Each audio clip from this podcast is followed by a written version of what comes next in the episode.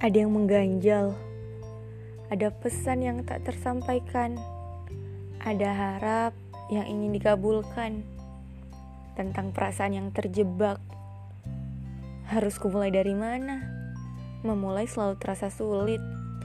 Ini masih perkara memulai loh, belum sampai pada mengakhiri.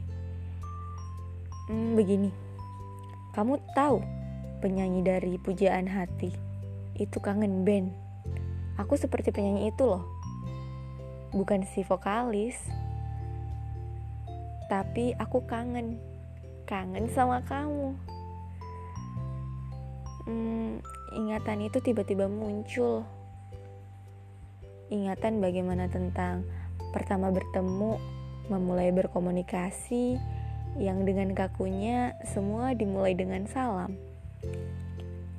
Anehnya, aku terkadang bisa lupa banyak hal. Tapi jika itu tentangmu, aku justru masih bisa ingat. Walaupun tidak semua masih tersisa. Tapi itu pasti karena kamu istimewa. Hal-hal yang istimewa selalu berkesan, sehingga membekas di ingatan. Misalnya saja martabak istimewa.